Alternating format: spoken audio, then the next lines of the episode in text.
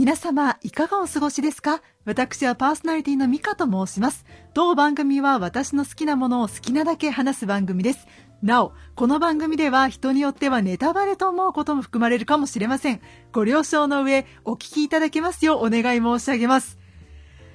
皆さん、見ましたか ?3 月11日公開のザ・バットマン。ということで、えーね、あのね、ちょっとね、ちょっと話すよという話は前からしてたと思うんですけれども、今回はこの二人をお呼びいたしまして、一緒にザ・バットマンを熱く語りたいと思います。ちょっと一人だけ熱かったらちょっとどうしようっていう状態なんですけれども、はい。では、お名前を申し上げます。日本ポッドキャスト協会、そしてマイカップオブティー。もう、ポッドキャストといえば、ポッドキャスト歴18年目、ポトフさん、よろしくお願いいたします。よろしくお願いします。そして、はい続きまして、我がミカラジオには、そうですね、準レギュラーがいらっしゃいます。皆さん、ね、大好き、北九州在住、北北カフェ、北九州の片隅、キレイト MCU ラジオ、大間さんです。よろしくお願いします。よろしくお願いいたします。はい。というわけでですね、行きましょう。お二人とも、大丈夫ですか？あの、お二人とも、私ね、今日、ようやく1回目見てきた状態ですね、もうね、大興奮しておるのですが、まずですね、簡単に、お二人ともですね、字幕吹き替えもどちらで見られたのか、あとも差し支えなければ、まあ、映画館、まあ、どんな映画館で見られたのかなど、まず最初に伺いたいと思います。まず、え言い出しっぺの私からなんですけれども、私はちょっと東宝シネマズで字幕版、え 2D 字幕を見てまいりました。えー、ね、結構朝一で行ったんですけど、やっぱり3時間ですので、まあ、人はちょっとまばらだったかなという印象です。では続いてですね、えーポドフさん、どちらの、はいで、どんな、えー 2D でしたか？字幕でしたか？それとも吹き替えだったんでしょうか？えっ、と、IMAX で見ることができまして、まあ、字幕でしたね。で、まあ、朝い、朝一だったから、はいうん、まばらではありました。うん見に行ったのはですね、最初の日曜日だから、13日かな？はい。見に行きました。はい。ありがとうございます。いいですね、IMAX。わあ、いや、ちょっとね、IMAX もね、いいなと思ったんですけど、ちょっとすぐには行けなかったので、ちょっと2回目どうしようかな。ありがとうございます。続いて、大場さんはどちら、どんな形式で見られましたでしょうか？自分もポトフさんと同じ最初の日曜日だったかな。えー、東宝シネマズで吹き替えで朝9時40分だったかな、開始の会に行ったんですけども、うんうんそうですね、まあ、大きい部屋だったんですけど、うんお客さん30人ぐらいだったかな。決して、あの、多くはなかったですね。うん。ということは、ちょっと大場さん、吹き替えで見られているので、ちょっとね、後で吹き替えで見た方がもしいらっしゃったら聞きたいことがあるので、ぜひ、後ほど同じくです。はい、教えていただきたいことがご。覚えてるかな？はい吹き替えどうだったんだろうって私も思うとこあります。あ、ね、あ、いや、気になるとこありますよね。いや、ちょっと、ここれは後ほど聞きましょう。というわけで、えー続いてですね、お二人には、えネタバレを抑えた感想というので、ちょっと伺いたいなと思います。まず、言い出しっぺの私からなんですけれども、ね、えーザ・バットマン、えー今回は、あれですよ、ね、この3人ですから、今まで当番組ミカラジオ聞いてくださった方だったら、おっと思ったと思うんですけど、テネット界以来の3人でのお話となりますが、でロバート・パティソンがバットマンということですね、テネットのニールに引き続いてですね、あ、なんか、なんか、あ、ああれやだ、あれやだ、素敵 みたいな、もうね、私はちょっと情緒がおかしくなるような、大変ですね。なんだろう。なんか守ってあげたくなる。あと後ほどですね、ネタバレ全開の時お伝えしますけど、本当にね、守ってあげたくなる。大丈夫かこの子はというようなね、えー非常に、えー素敵なバットマンでしたし、あの、コリン・ファレル演じるですね、ペンギンが非常に、ね、あの、いいので、またね、あの、キャットウーマン、あの、ゾエ、ゾエ・クラビッツもね、すごく素敵なので、もうね、見に行ってください。もう間違いないです。見に行ってくださいという感じですね、ざっくり。はい。では続いて、ポトフさんいかがでしたでしょうか？はい。慌ただしいですね、なかなか。えーっとですね。えーっと、そう、私ね、マーベルはすごい好きなんですよ。ドラマとかも全部見てるぐらいな好きな感じなんですけど、実は DC そんなにハマってなくて、もともとヒーロー映画、そんな好きっていうほどではなかったんだけど、アイアンマンで、ロバート・ダウニー・ジュニアのおかげで入ってって、で、マーベルは全部見てるんですけど、全然見てないんですよ、実は、D、あの DC の方はですね。はい。で、DC のユニバースのやつも多分見てるのって、スーサイドスクワットの最初のやつぐらいしか見てないっていう。で、と、今回バットマンは、その、変な話、そのテネットのね、ロバート・パティソンがやるとはい。いうとこで、それで興味を持った感じです。で、バットマン、まあこれまでいろいろね、映画化されて、もうやり尽くした感があって、ダークナイトとか超えられるのかなと思っていたので、はい実はそんなに、そこまで期待せずに行ってきたんですよ。で、しかも今回もうスパイダーマンノーウェイフォームの後だったでしょ？はいで、あれを超えられることはないだろうと思いながら行ってきたんですけど、あの、超えました。私の中ではスパイダーマンよりもこっちです。DC やるなと思って。ちょっとマーベルのユニバースに対抗してこれはすごいぞというところでとても、えー興奮して帰ってきました。です。はいありがとうございます。ちょっとね後ほどあの実はポトフさんがツイッターでちょっと見られた後だと思うんですけど他の映画もちょっとね見たんだっていう話もねあったのでちょっとそこら辺も後でちょっと伺いたいなと思ってたりもします。では続きまして大場さんいかがでしたか？えーっと、自分はバットマンは、それこそ60年代のアメリカのテレビドラマを子供の時に見ていて、60年代。もうこれは本当にコメディみたいなもんなんですけども、で、その後、えーティム・バートン監督、それからジョエル・シューマッハか。それから、はい。えーまあ、ダークナイト3部作。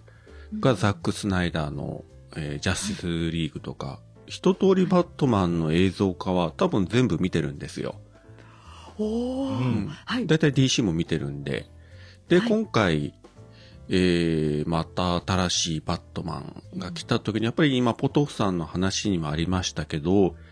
やっぱり一つそのダークナイトというすごいハードルが一個もう出来上がってしまったし、うん。で、これバットマン自体は出てないけれども、この前のジョーカーという、うん、うん。映画もあって、あれもまたすごい出来で、こういったところに改めてバットマンというキャラクターでこう食い込んでいく、どういう切り口でいくのかなと。いうところを非常に興味津々で見に行って、まあ言ってしまえばダークナイトをさらに推し進めたその3歩ぐらい先まで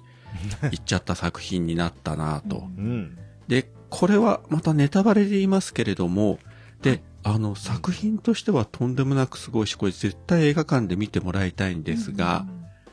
ほバットマンの映画としてはどうなんだというところがちょっとあるんですよ、これ。うんあの、ダークナイトの時にも自分思ったことがあって、はいうん。だから、いわゆるアメコミ映画としては果たしてこれはどうなんだろうという疑問が若干はあります。ただ、あの、やっぱり傑作なんで、ぜひ、あの、これテレビだと味わえないんで、ぜひ映画館で今のうちにですね、早く見に行っていただきたい作品だと思ってます。とりあえずはこんな感じで。はい、ありがとうございます。で、あのバットマン、ね、も前作見ていらっしゃるということなので、後ほどですね、いろいろお伺いしたいなと思っております。ではね、行きましょう。皆さんお待ちかねかと思いますが、ネタバレ全開の感想ですよ。はい。もう、私はもう言いたいことがたくさんあるの。えーまたお二人にもね、ぜひいろいろ伺いたいと思っております。好きなシーンだったり、好きなキャラクターだったり、ね、続編に対する予想ですとか、ね、いろいろお話をしたいかと思うんですけれども、いいですか？私先に言っちゃっても大丈夫ですか？いや、むしろ先に言ってください。聞かせてください。聞かせはい、てください。行きます聞いてますありがとうございます。もうね、私、ね、抑えきれないんですよ、自我をね。自我を。いや、いや、もうね、3時間、もうね、どうしようかと思ったんですよ。どうしよう長いからね途中で痛くなったらとかね、うんすごい心配ながら行ったんですよ。もうあっという間、大変、もう、もう釘付けになってしまって、もうね、先ほど申し上げましたけど、ロバート・パティソンが演じてる、まあ、ブルース・ウェイン、バットマンがね、あまりにもその2年目、バットマンになってから2年目という設定なので、ちょっとたどたどしかったりですとか、なんか、ちょっと、あ、そこで落ちちゃうんだとか、なんかね、あの、ちょっと隙のある感じがするのと、あと、あの、なんて言うんでしょうね、とにかくね、あの、全編にわたって、ラストシーンを除いて、ほぼ雨が、ね、あの、うん。すごい降っている状態なので、ずっと、ロバート・パティソンのバットマンがね、ずっとなんかね、濡れコウモリっていうか なんか、うん。あの濡れた柴犬みたいな感じでねもう本当になんかこうこの人を守ってあげたいっていう庇護欲をかきたてられる キャラクターでもう見てられないんですよね。ここのなんかあの寂しげな目をな なんとかしてあげたいっていう気持ちになってしまってもうななんでしょうあの寂しげなね目をしながらまあバイクで行くシーンとか もう、ね、自分のねあの地下のところで作業してる時のあのうつろな目とかもうもうなんとかなんとかしてあげたいっていうのと、あとまあ最後の方のねあのえキャットウーマンあのセリーナと、ね、ちょっとキスしようとしておずおずと キスができないみたいなあのところとかね非常になんだろうこの後でバットマンですからプレイボーイに本当になれるのかっていう私はちょっとこの人は本当にえあの私がよなんか見たことのあるバットマン像になるのだろうかこの子は本当に なるんだろうかみたいな感じで見ていました。というのと細かいところで言うとあのリドラ敵のポール・ダノを演じるリドラが非常にやっぱり良かったなっていうのも思っていてあのブルース・ウェインがもうリドラーもお互いまあ日記というかああいうのを書いててかつねリドラーは、えーポポストカードといいますかあのね、えーカードでいろいろまあ謎と謎謎を出してくるっていう、まあ、殺人とかしながらね謎々出してくるんですけどその時の、まあ、字とかをちょっと照らし合わせて見ているとなんかブルース・ウェインの方は、まあ、筆記体ですごい綺麗に書いてるんですよ。まあ書いてる内容結構やばい内容ですけど書いててで片やリドラはねブロック体でずっとまあ書いていてなんかそういったところもなんかちょっと性格っていうかなんかまあ生きてる環境少し違うっていうのが分かるのかなとか思いながら見てたりですとかあとはね冒頭のねあの、えーえ電車降りたところでね暴行を受ける人を助けるというかまあ助けるというかあの時はねただただ、まあ、力任せ殴ってる感じでしたけれどもその時のねあの、えー悪いグループにいる。半分だけ化粧されてて半分だけでトゥーフェイス的な感じになってる男の子が、まあ、怯えて何もその子は悪い仲間なんですけどしないっていうシーンあるじゃないですか。あれとかも、まあ、あの時点のバットマンとも一緒だよねって思うんですよね。なんか悪いなんかねリベン復讐者でなってるけどまだヒーローでない中間みたいなのを、まあ、よく表してるのかななんていう、まあ、善悪の中間も冒頭では描かれていたのかなでそこからどうやって、えー彼が独り立ちしてヒーローになるっていうのを描いているんだなと勝手に思いながらですね見ていました。でもう役者陣が本当に素晴らしくて、えーもうねいやとにかくもうロバート・パティソン・バットマンには心をやられてしまいもうずっともうこの朝見てからずっともうバットマンのあのサウンドトラックをずっと聞いてあの もうあの私の脳裏に焼き付けたあのバットマンの美しいあの絵をずっと思いながら思い出しながらですねこの収録に挑んでおります。あの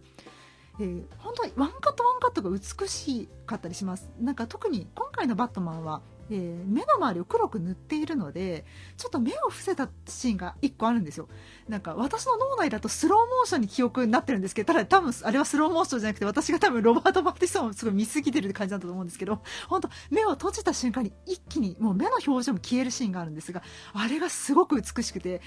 あああなんかたまに売電で言ってますよね。あのちょっとあの、えー傾けると、えー絵が変わるカード。あれでなんかまぶたを開けてる時まぶたを閉じた時のねあのバットマンのカードがあればいいのにと思いながら、えー舐めるように見ておりました。3時間最高でした。ちょっと私の、えー性域的にはもうねこのバットマンたまらないっていう感じでございます。もうそろそろちょっと抑えて続きましていかがですかポトフさんおばさん。はい、すごい2人がシーンとしてる。いやいや、聞いてました、聞いてましたよ。そうですね、な、はい。なんか、えー、まあ、さっき話したのが、まあ、私だからそんな詳しくはないとは言いつつ、一応一通り見てるの、あ、けど見てないのもあるか。いや、今回リドラーがね、はい。あのーヴィランということですけども、これって前ジム・キャリーがやってたやつですよね。はいはいはいはい。懐かしい。はい。あの、あのイメージが強かったんで、全然、あ、全然違う。まあ、リリドラーだけじゃなくって、ペンギンが出てくるっていうのもはい、ちょっと驚きだったというか、ペンギンもあの、それこそティンバートンの絵がすごく印象に強いので、はい。うんけど途中、あ、好きだったシーン、ね、その、ペンギンを捕まえて、はい。足とかが結ばれてう、んよちよちペンギン歩きをしたのが多分あれ、オマージュだなと思いながらすごい好きです。で、キャットウーマンも、まあだから、ペンギンもキャットウーマンもね、だから、リドラーも過去に演じられてるやつなので、それを、まあリメイクだけど、よくここまでやったなと思っていて、で、さっきちょっと言ってたけど、そう、見た後に、えっと、ゾディアックをなんとなく思い出して、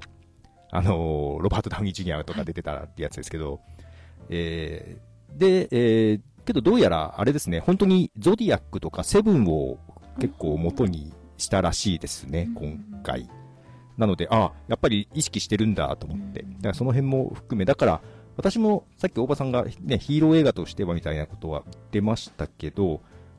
だからそこまでヒーロー映画に思い入れがないからかもしれないんですけど、その、ゾディアックとか好きだったので、セブンとかも。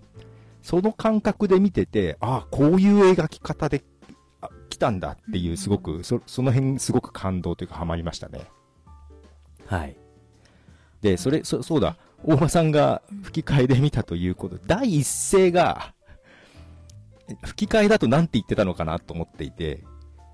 あの、バットマンの第一声。ええあの、あの、英語だとアベンジャーって言ってたんですよ。そこ、あの、復讐者って訳されてたんだけど、吹き替えってなんて言ってんだろうと思って。確かふ、何何遍か多分出てきたと思うんですよ、復讐者っていうような言葉。いや、ふ俺は復讐だみたいな。復讐者って言ってたような気がしますね。復讐者って言ってたんだちょっとはっきりはあそこを意識して覚えてないけれども。あ、いや、だい、なんか今回セリフがすごい少ないじゃないですか。ロバート・パティンソンというかね、あんまり喋らずに、すごいアップが多くって、顔とかですごい演技してたけど、最初第一声がアベンジャーって言って、アベンジャーズ意識してんのかなってちょっと思いながら、ちょっとそこが ちょっと良かったんですよ。いや、吹き替えでアベンジャーとは言ってなかったか、多分復讐者って言ったと思いますけど、ですよね。ちょっとそこ、ちょっとツボだったんですよ。最初の一言目がそれかと思って。だから復讐じゃつく救えないっていうような全体的なテーマも、これちょっと当てつけかなとか思いながらちょっとワクワクして見てました。どうですか、大場さん？えっと、もう今、ポトフさんからも出ましたけど、自分はもう、もろにセブンだなと思ってずっと見てて、うんうんうんでよくあのセブンっていうのが、やっぱりその後の、その、ハリウッド映画にものすごい影響も与えてますけど、いわゆるこのシリアルキラーとかね、こういったその異常犯罪者が出てきて、しかも雨が降ってるとなったらもう全部セブンになっちゃうわけですよ。で、で、今回あの過去のバットマン映画でもこんなに雨が降ってるシーンってなかったんですよ。うんそうですね。うんあの、ナイトシーンはね、いろいろありますけど、しかも、ナイトシーンでなおかつ雨をざんざん降らして、いや、変な話、これ撮影大変だろうなと思ってずっと見てて、で、特にあのカーチェイスのシーンなんか、夜間のナイトシーンで雨降らして、しかも高速道路で追っかけっこやるとかなると、これはすごくいい、大変だろうな、本当に、このシーンのメイキング見たいよなと、ずっと思いながら 見てて、あれ相当危なかったんじゃないかなとかね、そういうことを思いながら見てまして、で、話戻しますけど、まあ、そのかなりやっぱりセブンの影響を受けてるので、これってブルース・ウェインが、あの、いわゆるバットマンのスーツ脱いでブルース・ウェインという形で出てきたら本当にもうセブンそのものになるぐらいな、そんな作りなんですよね。しかも、ある種の探偵役も兼ねてるし。はいはい。だから、その意味ではその、なんて言うんでしょう。ヒーロー映画の部分っていうのがあまりないというか、かなりこうリアルに寄ってしまってるので、あの、正直言うと、あの、ダークナイトもそうだったんですけど、まあ、クリストファー・ノーランもアメコミ自体そんなに好きじゃないのかもしれないけど、世界観をリアルにすればするほどバットマンという存在が、あの、単なるあの、コスプレ男になってしまって、浮いてしまってるというのは、特に本作では、そこ意識的に多分やってますよね。あの、警察官がたくさんいる現場に、あの、ゴードンがバットマン連れてくるっていうのは、これは過去作でも全くなかったんで、びっくりしたんですけど、完全に周囲が、もうおかしいやつを見る目で、見てるし、警察官とも喧嘩したりするし、うん。で、あの世界観の中に一人だけあんなコスチュームを着てマンとして、あの、うろついてるっていうのは、自分的には逆、なんだろうな、下手したらパロディ映画かなと思うぐらい浮いちゃってるなと思って見てたんですよ。あの、まあ、それが悪いとは思いませんけれども、だからもしこれ2作目3作目やるんだったら、もうちょっとそっちの方向にシフトしていくのかなって。で、その、ペンギンとかキャットウーマン、キャットウーマンってあれ、はい劇中にその単語ありましたっけ？ないです。よね。ペンギンって言ってね。で、どっちにしてもあの二人も、そんなにあの、コスチュームとか何もしてないですよね。ほとんど。で、その中にバットマンだけが普通にバットマンの格好をしてるんで、余計目立ってしまうというか、なんかね、で、そのバットマンを除くと世界観はもう、あの、ダークナイト以上に今の現実のアメリカのあの世界を描写しているので、リアルすぎるぐらいに。はいだからそこのバランスが、ちょっとこう崩れてる。まあ意識してやってるんでしょうけどね。かなりもうリアルスティック寄りで、アメコミヒーロー映画の要素を排除してるという感じに見えてるんですけども、でもそれでもあれだけ面白いっていうのは逆にすごいなと。うん。で、その意味では、その一番バットマンが世界観の中で違和感がないのが、やっぱりティム・バートンのあの日本だと思うんですよ。最初のバットマンと、バットマン・リターンズと。あれこそ周りはあのジョーカーがいて、あのペンギンがいて、あのキャットウーマンがいるから、コウモリ男のコスチュームが全く浮いてないんですけども、でも、これクリストファー・ノーランの三部作見ても、例えばバットマン・ビギヌとかダークナイト・ライジングでもそうなんですけど、やっぱりあの世界観の中にコウモリ男は浮いちゃってるんですよ。どちらかといえば。じゃあそれをさらにリアルにやったったんで、今度のバットマンでも、ちょっと、あの、コウモリ男は浮いちゃってるなみたいなね。で、逆に、コウモリ男でなくても話がきちんと制する、ブルース・ウェインって言っても全然おかしくないと。いうところで物語の骨格はきちんと作ってるなと。いう感じで、もしこの後バットマンとしてやっていくなら、どうするんだろう。ペンギンは次に出てきた時に、なんかコスチュームつけるのかとかね。いう風に、まあ半分期待、半分不安で、えー次の作品を待ってるような状況ですね。はい。ペンギンははいスピンオフドラマ化するらしいですが。です。ね。配信でやるとあ。HBO Max で、うんうんええキャットウーマンがまだどうなるかって言ってましたね。日本で見れますかね、どっかでね。どこで見れるんだろうと思ってます。やっぱり UNEXT か。HBO Max 一応配信してるんですけどただ、ね、そのペンギンやってくれるかなっていう感じですけどねやってほしいないや、見たいですね。いや、本当に今回、役者がみんないいですからね、キャストが。いやー、よかった。ね、もうあの、演技合戦見るだけで本当に、あの、いやいや、もう最高という感じで、うん。あの、アルフレッド役のアンティ・サーキスも良かったし、はい。あ、アンディ・サーキスよかった。よかった、あの人、いや、それこそ昨日あの、ベノブの2作目うちで見てたんですけど、あっちはね、監督やってて、監督。で、こっち俳優もやってて、でね、あの、MCU にも出てるし、うんいや、本当にマルチな人だなと思ってね、感心して見てたんですけどね、彼は。うんね、なんか MCU のあの、ね、ヴィランの時とちょっと違う感じで、ね、あのすごくなんでしょう今回のあのアルフレッドはなんでしょうすごく、ね、なんというかあのブルース・ウェインとの、ね、関係性というのはまた今までの作品とちょっと違ったりしてまあそちらも非常に良くてなんか抑えた演技といいますかそういうのも非常に良かったなと思っておりますがどうですか？あの好きなシーンとか好きなキャラクターっていうのはいらっしゃいますか？えーどうなんだろう。いや、コリン・ファレルね、うんえーペンギン。もう全然違うからびっくりしたけど、コリン、コリン・ファレルなんだ と思いながら。ですね。あと、まあ、はい今回キャットウーマン結構だから、うんね、本当に一回もキャットウーマンと呼ばれてないけど、はい結構重要な役回りをしてたなと思いながら。キャットウーマン、そう、えー、ゾーイ・クラビッツ。はいレニー・クラビッツの娘ですよね。えすごいですねで、前回のバットマンも実は、なんだろう、オーディション受けてたらしいですね。うんで、なんか、色が、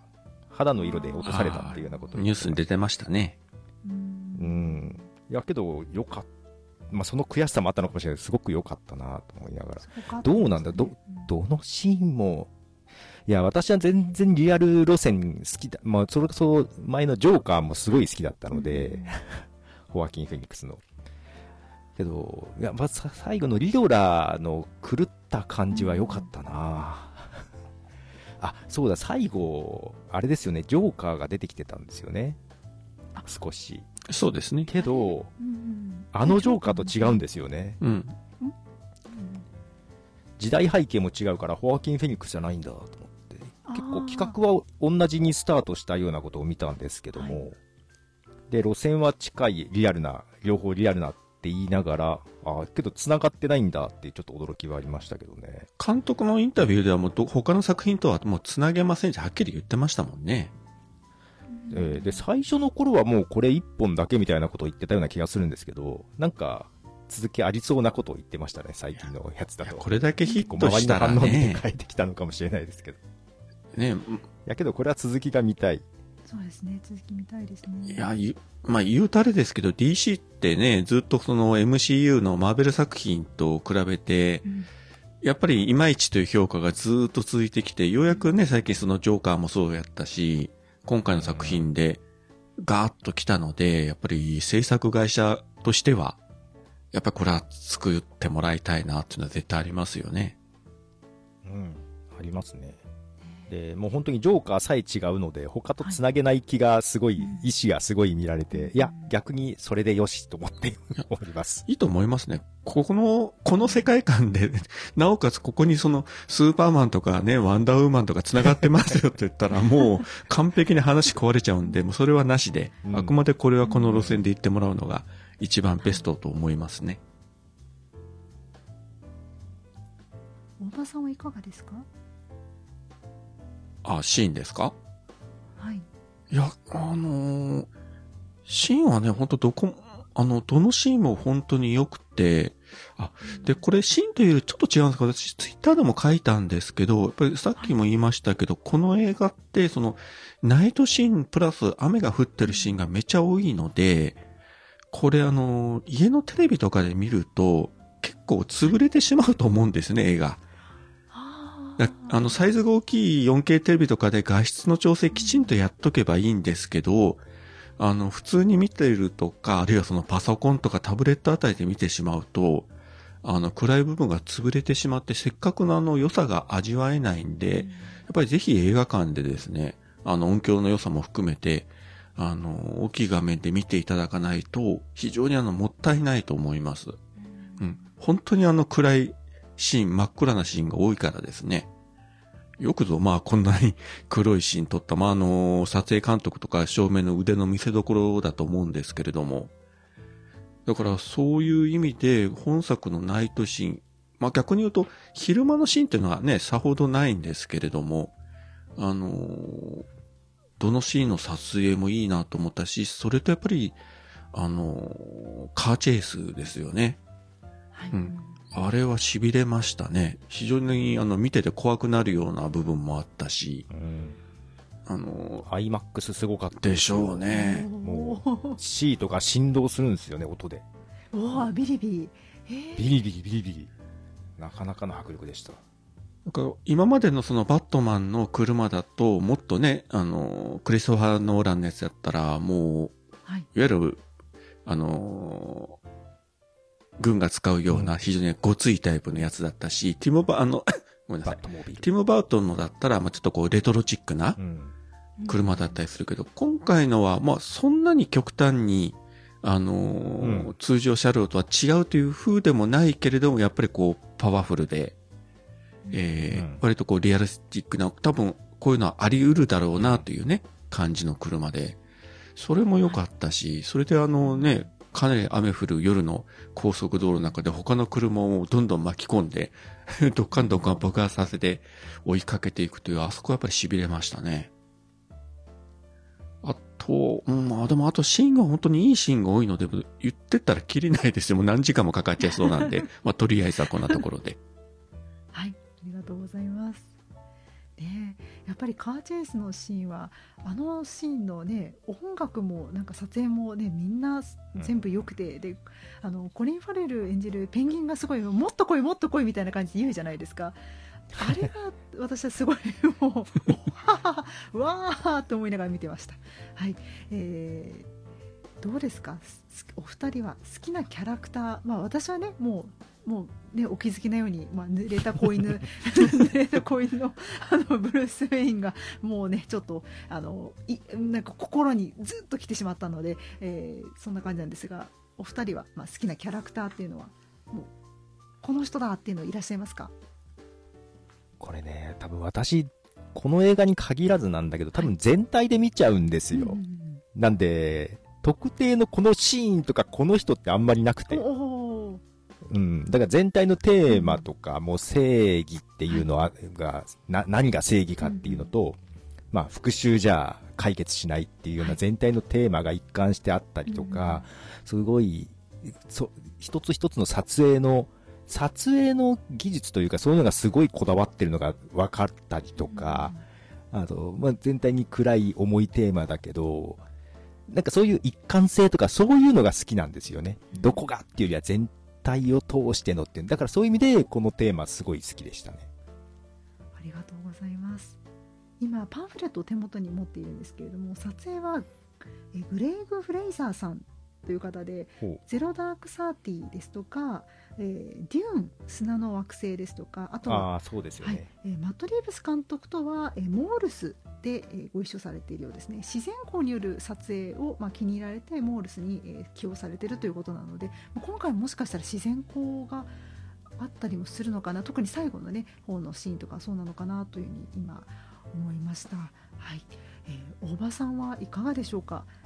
好きなキャラクターというのはいらっしゃいましたかね？そうですね。まあ、あの、キャラクターの前に今聞いたその撮影の話で、はい、ね、撮影監督があの、デューンも撮ってると。はい、全くデューンとは真逆の作品ですよね。あちらは、ね、水が全然ない砂漠の、もうほとんど昼間のシーンで、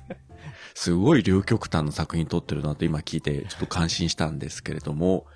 はい、あとまあキャラクター、まあさっきそのアルフレッドのことも言いましたけれども、あの、好きというよりも、今回の作品で目立ったのがやっぱり、あの、警察のあの、ゴードン警部補ですか？はい。あの人、なぜあそこまでバットマンを信用できるんだろうというのが。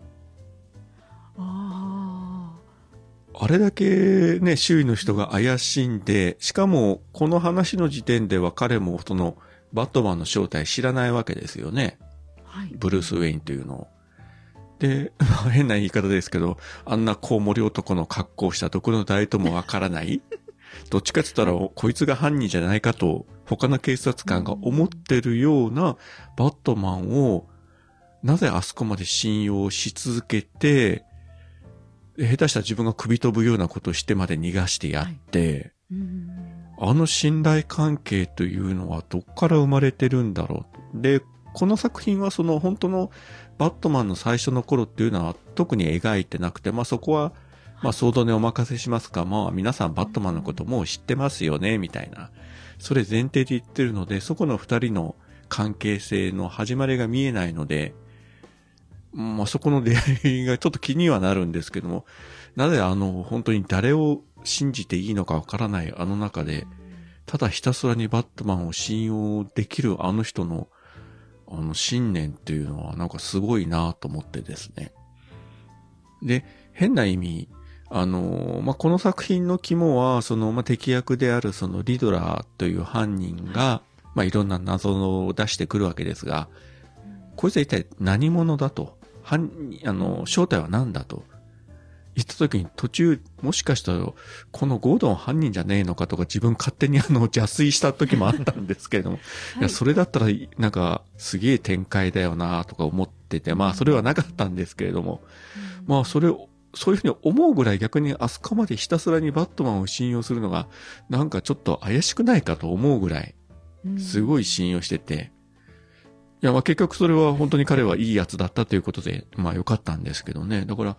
まあ好きというよりも、あのキャラクターの立ち位置というのが、ちょっと不思議な感じはしましたですね。はい。以上です。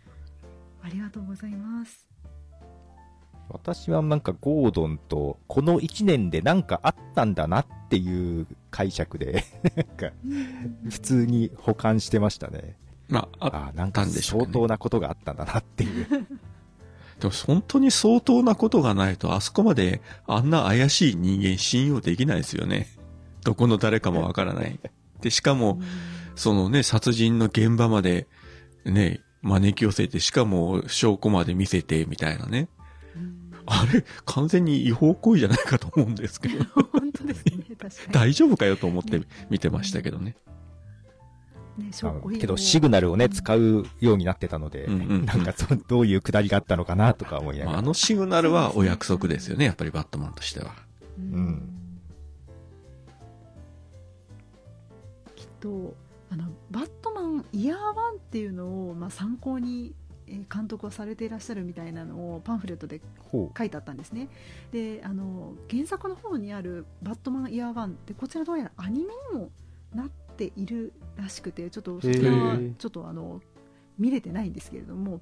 多分イヤーワンとかを見るとちょっともしかしたら保管ができるのではないかなと思って私はえー非常に気になっております、確かにそうですねもうねになります。2年目にしてすでにバットサインがもうあのね照らすやつが出てるってことは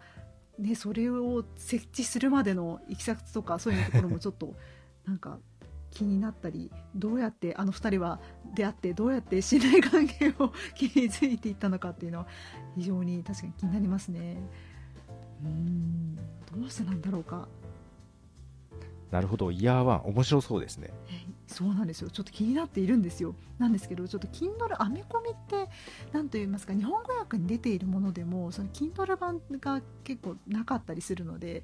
実はあの見終わった後パンフレットを見てですねおしイヤーワンを買おうと思ったんです。が 購入することができず 確認ができなかったんですけれどもぜひですねこの番組聞いてイヤーワン見てます。あの読んでおりますという方はですねぜひ情報を教えていただけたら嬉しいです。いやなんかなんとかどうなんでしょうね。もし続編があったらまあそのままねあのえジョーカーが出る。このままの世界観での続編も見たいですけどなんかちょっとスピンオフ的にその1年目というかそういったものもね何かドラマか何かで保管していただけると非常に全体像が分かってくるんじゃないかなというふうに思います。あと何でしょう。あの私お二人にちょっと聞きたいことがあって、えーどうでしたか？なんか結構私が見ているタイムライン上ですね。ツイッターのタイムライン上だと待ってこの「ザ・バットマンの」に出てくるゴッサムシティ今までの あのバットマンの中で一番治安が悪くないっていう話が出ていてですね。あそっかと思って私の、ね、ザ・バットマン今日見た時にいやでもハロウィンパーティーみたいなねハロウィンのあの催しで皆さん外に出ていったりもするからいやどうなんだろう。でもねそんなよりに大変なことが起こっているのでやっぱり治安悪いかなとかいろいろ考えたんですけどどうですかね。ゴッサムシティ、ね、あの舞台となります、えーバットマンのね、えー舞台ゴッサムシティの印象今回の、まあね、全体の街の印象というかどうですか？今までのゴッサムシティよりもやっぱり治安悪いですかね？まあ、悪そうですよね。ハロハロウィン怖えって思いましたけどね。確かに。で怪しげだしなんかね大変な事件が、ね、うろ起こってしまったり。うん。なんかどうなんでしょうね。その現実世界でもちょっと治安が悪い区とかあったりとかしてもなんだろう。現実だとその何丁目までは比較的安全で何丁目から何丁目がちょっと危ないとかっていうのをあのあるかなという私は個人的にあの治安が悪いえところだとそういう印象があったりするんですけどやっぱもうゴッサムシティはもう全体がもう完全にダメなんでしょうねきっとねあれは、昔のニューヨークをモデルにしてたんでしたっけ？なんかそんな感じですよね。やっぱりそうなんですかねでヘルスキッチンとかあそこら辺なんですかね昔のねそう。で、へ、まあ、ヘルズキッチン、そうそうそう、あのーなんだっけ。ヘルズキッチン、この間、まあ、だからネットフリックスで見てたんですけども、はいまあ、あれよりもひでえなとは思いましたけどうね。んえっと、ネットフリックスのマーベルのやつか。はい。はいシリーズを見てましたけども。いや、けどあれを見てた後だったから余計に映画すげえなって思いました。やっぱドラマとは違うな。大場さんはいかがでしたかね？うーん、まあ確かにね、悪いところだし、あれだけね、その市長とかね、あの、警察の上の人とか、まあ殺されるとかね、裏の社会にこう繋がってるとかいうの暴露とかされてたら、で、しかも、まあ、そのラストであんな洪水というか水浸しになったりもして、うん。まあ、あの描写は今までのバットマンではなかったですけど、あんなことになったら、バットマンがいくら頑張っても、あの、うん普通の、ね、一般市民多分もう引っ越すと思うんですよ。ああそうですね、うんあそこに住もうとはまあ思わないですわね。あそこまでひどくなっちゃうと。うんうん。で、まあ今その、まあ洪水というか、まあその最終的に、あの、リドラーが爆発をね、あの、次元爆弾設置しておいて、あちらこちら突貫爆弾、えー爆発して街中が水浸しになると。まあ、あの描写はちょっとやや強引かなとも思ったんですけれども、別にそのね、ダムを決壊させるとかでもないし、まあ確かに横川流れてるけど、その堤防を崩したからといって、その、そこまで大きくひどいことになるのかなという気がね、まあ多少はして、で、あまり正直ド派手なね、ことやっちゃうと、まあ最近もね、いろいろこの津波とかでね、被害出てる地域あるから、そこに配慮したのかもしれないけれども、いや、それだったら最初からそんなシーンやらなきゃいいのになとかも思ったし、で、あの、最終的に多分演出意図としては、そのさっき話出ましたけど、冒頭のあの列車から降りてきたね、あの男性のお客さんが襲われたのをバットマンが救うというシーンがありましたけども、あれ救うというよりも悪いやつをただ叩きのめしただけだけど、この水浸し、あの水浸しになったシーンで、あの最後ね、子供を助ける、まあ子供が手を出す、あるいは市長候補を助けるというシーンがあって、ここでそのようやくバットマンが単に暴力で悪い奴を倒すだけではなくて、その一般市民を助ける、まあいわゆる正義の味方になりましたよというところを描写したいがためのまあセットだろうなとは思ったんですけれども、まあそれだったらもうちょっと別のやり方もあったんじゃないかという、ここはちょっと演出意図とストーリー展開が苦しいかなと思って見てましたね。まあ結局その、本当にあの、この作品のバットマンっていうのは、まあある意味本当に悪いやつだとほとんど変わらないような、あのやつで、ね、考えたら何の法律の権限もないのに、うん、勝手に、あの、悪い奴をリンチして、ぶん殴って、大怪我さして、本当になんで逮捕しないんだよって思うようなことをやってるんだけれども、しかもね、夜の暗闇の中でやってるんですけれども、ラストはそのね、朝日が出る、その明るい太陽の下で困ってる子供たち市民を助ける正義の味方として第一歩を踏み出しましたと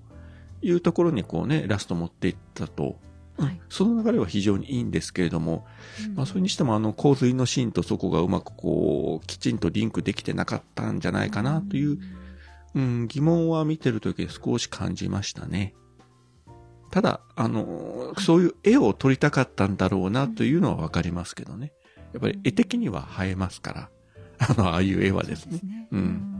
で、多分監督もあんなことやりたい、この絵も撮りたい、このシーンもやりたいというのがいろいろ膨らんで、最終的に3時間まで至ったのかなと。うん。だから、あの、やりたくなるのはわかるし、撮ってしまったらなかなかカットできないというのはね、どの映画もどの監督さんも全部そうなんでしょうけれども、ただ、本当に3時間の枠を使ってまで描写しないといけないシーンばかりだったのかというと、それもちょっと疑問で、で、私、この作品、まあ、あえて言ったら100点満点だと、あのーうんいや、それでも95点ぐらいいくと思うんですよ。はいうん。で、これ、もしこれ2時間半に収まってたら、多分私120点ぐらいいったんじゃないかなと。うん、やっぱちょっとね、あの、長すぎるシーンを感じたりもしたので、もうちょっとね、どうにかならなかったのかなっていうのはちょっと思わなくはなかったですね。うんいや、これでもだから95点だからめちゃくちゃいいんですけどね。いやめちゃくちゃ高いですよいや、私の基準としては本当に。大場さんの映画すごい見てる大場さんの95点ってすごい,、すごいですよ。でこれはもうあと個人差があるから、うんこれでも全然 OK だし、ね、元の試写会でやったバージョンはもっと4時間ありましたとかいう話もね、あったし。なんかえーうん。え4時間だったんですか？なんか試写会はもっと長かったっていうのが出てましたよね。実際撮影したってもっと長いはずですからね。だから映画っていうのはその編集でどこをどう、あのね、切っていくかっていうのが、あの、肝ですし、まあそれとはね、ポッドキャストだって、その、どこでどう編集して余分なところを切っていくかっていうのは一つの肝じゃないですか。はいうんだからそれと同じように本当に見せたいところに絞り込んでいくという作業が編集なんでしょうけれども、まあ、今回、やっぱりそのね、監督スタッフの思い入れが強いのでここまで長い作品になったというのはわかるんですけども、本当にこの物語を語るにあたって3時間必要だったのかというと、若干の疑問疑問はあるかなという、まあ、自分個人の考えですけどね。はいすいません、長々とあり。がとうございます。とんでもございません。今あのお話を編集の話を出た時に思わずあポンポさんって思ってしまいました。そう。90分で収めないとダメですよ。もうこれが90点に、あの90分に収まったらもうすごいでしょうね。ねすごいことになっちゃいます、ね。まあ無理でしょうけど、90分の前,、ね前後編にするしかないでしょうけどね。そうですね。ありがとうございます。あ、今ちょうど先ほどのね最後のラストシーンの流れの話が出たじゃないですか。あの時にそのまあね、えーまあ市長になるのかなっていうのであの。ね、お話をする時のあの、まあ、リドラーのの仲間たちみたいなのが、ね、撃ったり市長さんとかああいうの撃ったりしますけどあのシーンの時にあのバットマンが戦って、えーその何人かそのひ敵をちょっと吊るしたりするじゃないですか、はいはいはい。のはいはいはい。落ちてって吊るされてあれを見た時にあこれなんかダークナイトに見たやつだと思って。うんうんうん。ダークナイトも確かあのジョーカーが吊るされるじゃないですか。うんジョーカーだった。敵が結構何回かね吊るされてるんですよ。うん。確か。なんか見覚えはありますはい、でそれね。をちょっと思い出してああやっぱり吊るされてるみたいな。の 私はちょっとねそこはちょっとあのわーってなった あのすごい細かいわーポイントでした。あの、アクション映画でありますよね。相手を殺さずに、なおかつその無力化する一つの方法として、あの吊るすというか、もう行動不能にするような、うん。うんうんそれは他の映画でも見ますよね。ありがとうございます。まあついついあの同じバットマンだったので、ああこれ見たやつやとなってしまって私はキャッキャッとなってしまいましたね。そうかバットマンっぽいって感じであるんですね。あの、マーベルのシビルウォーでもありましたね。今、喋りながら思い出しましたけど。最初の冒頭の割と最初のシーンで、あの、えーウィンターソルジャーの隠れ家を、うんうんあの、特殊部隊が襲撃してキャプテンアメリカが助けるときに、ううん。ん、あのーなんか紐で縛って階段のところにぶら下げて無力化するような、そんなシーンがあったことを今喋りながら思い出しましたけど。あありがとうございます。まあ全然そこを抜けてました。見た見確実に見てるんです。よエンドゲームのために見たので全部もう一回見てるので見てるはずなんですがちょっとすみません。失念しておりました。ありがいとうございます。やいやいやいや、すいません、こちらこそ。あけど逆さずりってコウモリっぽいですよね、そうですね。確かに逆さずりだとあそうか。っぽいですね。あそういうことだったのか。えそうだと思ってたかって そこは気がつかなかった。あなんかあとそうだ。あのコウモリに嫌われてるバットマンがすごい可愛かったですね。ネズミだと思ったらのやつね。はい。なんかねゴードンからネズミに嫌われたのかみたいな。いやネズミじゃないみたいって言ってなんだろうと思ったらコウモリがキーキー言ってるっていうのがめちゃくちゃウケて お仲間じゃないんだっていうのが。あとちょっと個人的にあのあーこれもきっと意味があるんだろうなと思ったのはあの先ほどの流れで、ねあのまあまあ、洪水といいますか、まあ、水害でもうビシャーってなってしまって、ね、皆さんを助けるために、えーバットマンが降りていくじゃないですか。あの時にあの、えーなんだろうなポールみたいなの切る切断するじゃないですか。切断して降りるっていうのがわざわざあそこポールから手離して降りてもまあ良かったのかなと思うんですけどあれ切って降りるっていうのが多分なんかなんでしょうね。その自分は上の方にいたのが下の方に行ってあのいろんな人たちと同じ目線で助けるっていうのでなんか意味があるんじゃないかなと私は勝手に思いながら見ててちょっとあのシーンも好きだったりしますというのを今思い出しましたね。どうですか？お二人とも。なんかあのいいんですよ。まだあので私もっとじあのたくさん喋るかなと思ってあのお二人の感想もっと聞きたいんです。どんどん来てくださいよ。もう私だけなんかちょっと限界な限界 あのあの あのあの濡れた子犬にハーハー言ってるただの限界になってしまっているのでどうぞお二人も何かあのここは良かったんだよとかなんかここはいやちょっと気になってみたいなのがまだまだありましたらぜひ伺えたらなと思います。あのシーンですね、あの、バットマンが、あの、ビルの上の方からこう、落ちるというか飛び降りて、で、あの、翼広げてね、マント広げて、こう、パラグライダー的な形で滑空していって、で、本人あの、走ってる、えっ、と、あれ、バスだったかな？バスの上に着地しようとしたら直前で、なんか歩道橋かなんかにぶつかって、で、着地できて、そのままあの、道路ゴロゴロ転がって、壁にガーンとぶつかって、いや、あれだけあんな激しいことやったら、絶対死ぬか、あの、複雑骨折で体中どうかなってる と思ったら、割と、あの、普通に立ち上がって去っていったから、去っていったから、いや、すげえと思って。いや、あのスーツ、すごく強力ですよね。弾も弾き返してたし、そうそうそう。で、どんだけ、どんだけ強いんだろうと思ったら、ね見て見てましたね。かなりあの、弾を弾くシーンが今回多かったですよね。撃たれて。多かった。これもお約束だからゆ、あの、突っ込んじゃいけないんですけど、はいいや、あの、皆さん撃つんだったら、あの、マスクの下半分の顔出てるところを とこれは言っちゃいけませんけれども。それは、思いますけどね。あの、これあの、昔のロボコップとか見た時も思いましたけど、ああ確かにロボコップ顔の下半分狙えようと。うんまあそこはね、ちょっとお約束ということで。はいまあそこまで腕がないということでね。打つ方にね腕がない打つ方に。そうそうその意味では今回のバットマンって、そんなに特殊装備って使ってないですもんね。そうそんな使ってないです。あのーこう、ワイヤーをね、飛ばして上にバーッと登っていくシーンとかもありましたけど、過去の作品に比べたら、本当に少ないですよね、そんなシーンが。そうですねガジェットその辺がこれからかなってそうですよね。思ったり。うんだからあの、バイクも別にね、普通のバイクだったし、まあ、車はあれでしたけど、はいで、バイク普通でしたねバ。イク本当に普通のバイクでしたよね。で、特に飛行機とかも持ってないみたいだったし、今回は。うんだから、本当にその意味ではまだまだね、開発途中なんで、多分2作目、3作目でまたいろんなね、ガジェットがね、こう出てきて、うん。うん、いろいろなこう技を見せてくれるのかもしれませんし、まああまりやりすぎるとまた世界観に合わないから、あれなのかもしれないけど。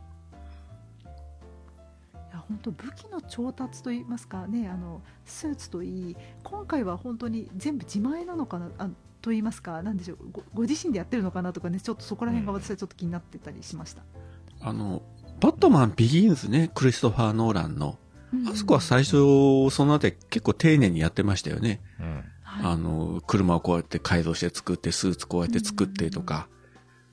うん。そこをあの作品、まあ逆に長いぐらい、あの、細かく描いてて、で、今回はそのあたりも完全にすっ飛ばしてるんで、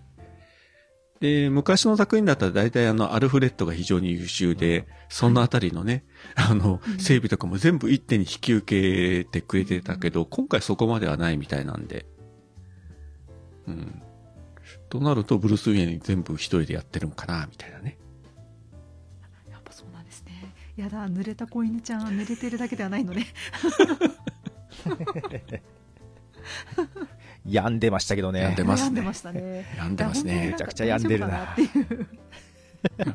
なんか、ちゃんと寝てるっていう。なんか、むしろあの、バットマンになってる時の方がまだしも普通で、あの、素顔の方がよっぽどなんかこいつ言っちゃってるんじゃないかというようなね、病的というか、これやばいわ、と思いましたね。うん。なんかちょっとねあのす少し世間知らずでかつ引きこもってしまっている感じででしかもアルフレッドとあと、えーメイドさんなんですかね？ドリー。はいはい。名前合ってるかな、ね、もうあのどちらもあのブルースと比べるとちょっとね年齢が上じゃないですか。なんかもう少しあの年の近い人とも付き合わなくていいのかいとか 私は非常にそこら辺もちょっと心配になりながら見てましたね。いや、だからあの、セリーナとのキスシーンとか、最後ね、うん。ああいう別れ方したというところを見て、いや、こいつ絶対女性と付き合ったことないよなと思いましたよ。よかった。あよかった。それを言っていいのかどうかわからなくてちょっと静かにしてたんですけど男性の目から見てもそう思うんですね。いや、だってね、その、ま、あのーどう見てもあのシチュエーションでそういう対応するかよ、みたいなね。ねね、まあ、プレイボーイやないのはまあいいとしても、うんちょっとあまりにもあれかなと。だから全然女性に多分慣れてないというか。そんな女性、というか人間全般全般になるじゃそないかうね。だから、ひあの、人との接し方が本当にわからない。うん。こじらせてるなこじらせてるなと。だから、あの、バットマンのマスクをかぶってる時はまだいいんだけれども、巣になってしまうと本当にわからないみたいなあ感じだし、ーうんうん、なかなかね、あの、だからこそのあのマスクでですすよね。だからそういう自分を守るためのマスクでもありますよね。単に顔を隠すだけじゃなくてうん心を隠すというか。うんだから素顔を晒して、あのブルース・ウェインが、他のブルース・ウェインって、要するに表の顔があって、その財閥、財団のトップでいろいろ慈善活動したりとか、いろんな企業経営とかやってるんですね。過去のブルース・ウェインはみんな。はいでもこのブルース・ウェインって表の顔がないじゃないですか。ほぼ裏の顔しかないと。で、これがこの後、その表の顔を作っていくことができるのかどうか、というのがまたね、まあそのブルース・ウェインがどこまで成長していくのかどうかというのが2作目の見どころの一つかもしれないですよね。いやそんな変われないでしょと思いますね。これこれで2作目いきなりあのプレイボーイになってたら笑いますけどね。何があったんだみたいな。急にどうしたってなっちゃいますね あんなにおぞおぞしてたのにでももうちょっとやっぱり変わった方がいいかなとも思思いますよね。もうちょっとは変わった方がいいですね、どうやっても体悪そうだし。うん確かにそうですね寝てなさそうだし、ねえあのちょっとね一作一作成長していっていただいてぜひ、え3作目にはプレイボーイになれそうかもっていう感じで終わってほしいなと思います行き着く先がプレイボーイ。でも、うん。まあ、でも、ブルース・ウェインね、幸せになってもらいたいですね、もうちょっと。そうですねねもうちょっとねもうちょっと。なんか、うん、まずはあのね昼間からあのサングラスをかけなくてもいい生活にしてほしいですね。もうなんかね、もうコウモリ男というよりもほとんど吸血鬼みたいになってましたからね、顔青いし。げっそりしちゃって。うん可愛かったですね、まあ。私の目から見ると可愛いなと思うんですけどね。だからこれはあの男性である我々が見る目とやっぱ女性である美香さんが見る目はやっぱ違うんですよ。あ違うんですね。多分ね、やっぱ母性本能をくすぐるとかさ、うん。多分あるんじゃないかなと思いますよ。いやもう本当なんかかない。み見ておれんって思ってなんとかしてあげたい。あの ニールのあの助けたいっていうのとまた別の意味でのあこの人なんとかしてあげたいみたいな。いやーちょっとね困りますよ。困っちゃう。あのどうしましょうね。どうしましょうどどうしますよ。感あの、もや、もしあのブルース・ウェイン目の前にいたらどうしますか？じえどうしよう。えどうしよう。ま連れて帰ります？温かいお茶かなんか出して。あげてそっから。あの温か、まあ、体をまず温めなさいと。あの多分こね体が多分固まっているような感じに見えるんですよ。多分冷え込んでるんじゃないかな。心も体も冷え込んでるんじゃないかと。まずはあの温かいもの飲んであの毛布かなんかかぶってあの背中をさすってあげるところから始めようかなと思います。いや、でも、本当に多分そういった、あの、人からの温かさに飢えてるというか、多分そういう経験もないんでしょうね、彼は。ね親が死んだ後はね。うん。だからそういう意味では本当にかわいそうな人ですよね。うん。あとはあのちょっとね私気になってることがあってなんかあのたまたまね見終わった後にツイッター上でちょっと見かけてしまったことでですねお二人のちょっと見解を聞きたいんですけれども私的にはいやそれは分かってたんじゃないかなと思うんですけどあのリドラーはちゃんとバットマンがブルース・ウェインだってことを分かってたと思いますか？私分かってたと思うんですけどなんかね分かってたと思いますそうですよね、うん。なんかねツイッター上で、いやあのリドラーはブルース・ウェインがバットマンだって分かってなかったんじゃないかみたいなことを結構熱く語ってる人をちょっと詳細よく見てなかったんですけどいいらっしゃってですねあそんな風に見れたりもするのかと思ってちょっと気になったんですよあの、描写的には分かってないという風でも見れるんですよ、あれ。おー、なるほど。そこの決定的なところは言ってないんですよね。バットマンの正体はブルース・ウェインだとかいうことはセリフでも言ってないし、だからどっちでも取れる描写になってたと思います、あそこは。だから実際自分も見ててギリギリまで、あ、やっぱり知ってるのかなと思ったけど、最、最後の最後のところで、正体はとかいうことを言わずにさらっと流してたので、まあ、どっちでも取れるような、なんか、描写には確かなってましたから、多分、どうなんでしょうね。どっちでも取れるのかなうん。でも知ってると考える方が普通っぽい気もしますけど、逆に知らなかったら知らないで、じゃあ、何かおかしいことがあるかというと、あまりないのか、ストーリー的にはそれはそれでいけるのかな。あくまでその、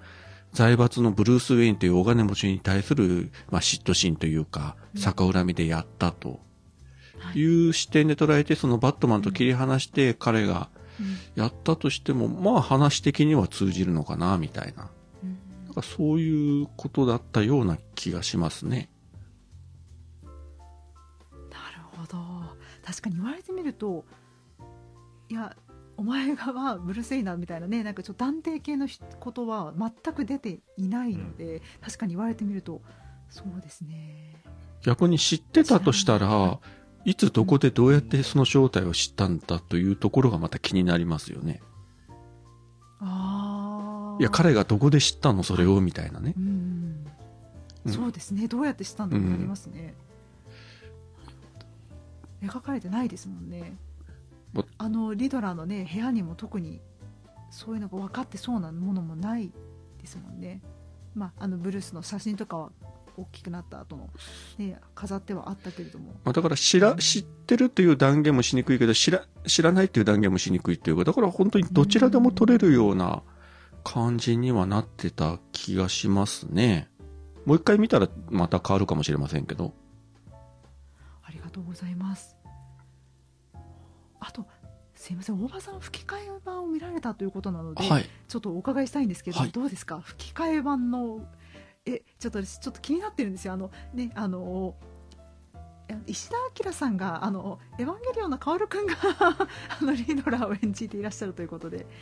非常に、えーそちらを見に行こうかどうしようかというのをちょっと悩んでいるところなんですがあのあのどんなあの演技皆様あのきっと素晴らしかったと思うんですけれどもどんな感じでしたか？あとはねあの、えーアメイジング・スパイダーマンのハリー石田明さんが演じてたかと思うんですけれどもどんな感じのリドラーだったんでしょうか？えっとですね、まあ、特に違和感ないというか、あの、石田明って言われなければ多分わからないような感じではありましたし、あの、他のキャラクターもそうなんですけれども、あの、よくある洋画の吹き替えで、あの、まあ、プロじゃないお笑いの人とかをね、あの、結構使うという例が多くて、まあ、今回も、まあ、分けでちょっとそういうキャスティングもあったみたいですけれども、基本的にあのメインのキャラクターはみんなあの上手い人たちがあの担当してたんで、あの、日本語で聞いてても全然おかしいとか、あれとかいう違和感はなかったですね。みんな非常に合ってましたね、声が。うん。で、たまたま自分その上映時間の関係で、あのータイミングが合わずに、特にその3時間って長いから他の映画よりもちょっと、はいあの、上映回数がね、少なかったりもしたところがあって、はいうんうん。で、あの、終わる時間とか見たときに、ああ、ここちょっと合わないなということで、まあ今回吹き替え見たんですので、いやまあ次見る機会があれば、今度は字幕の方でも見たいなとは思ってます。ありがとうございますいやちょっとね気になっているんですよありがとうございますちょっと行ってみようかしらまあ、カオルくんの声には聞こえなかったです。大丈夫です。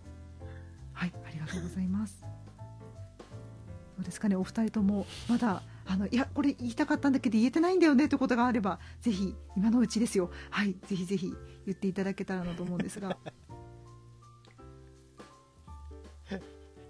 大丈夫ですか？大丈夫はい、ですよ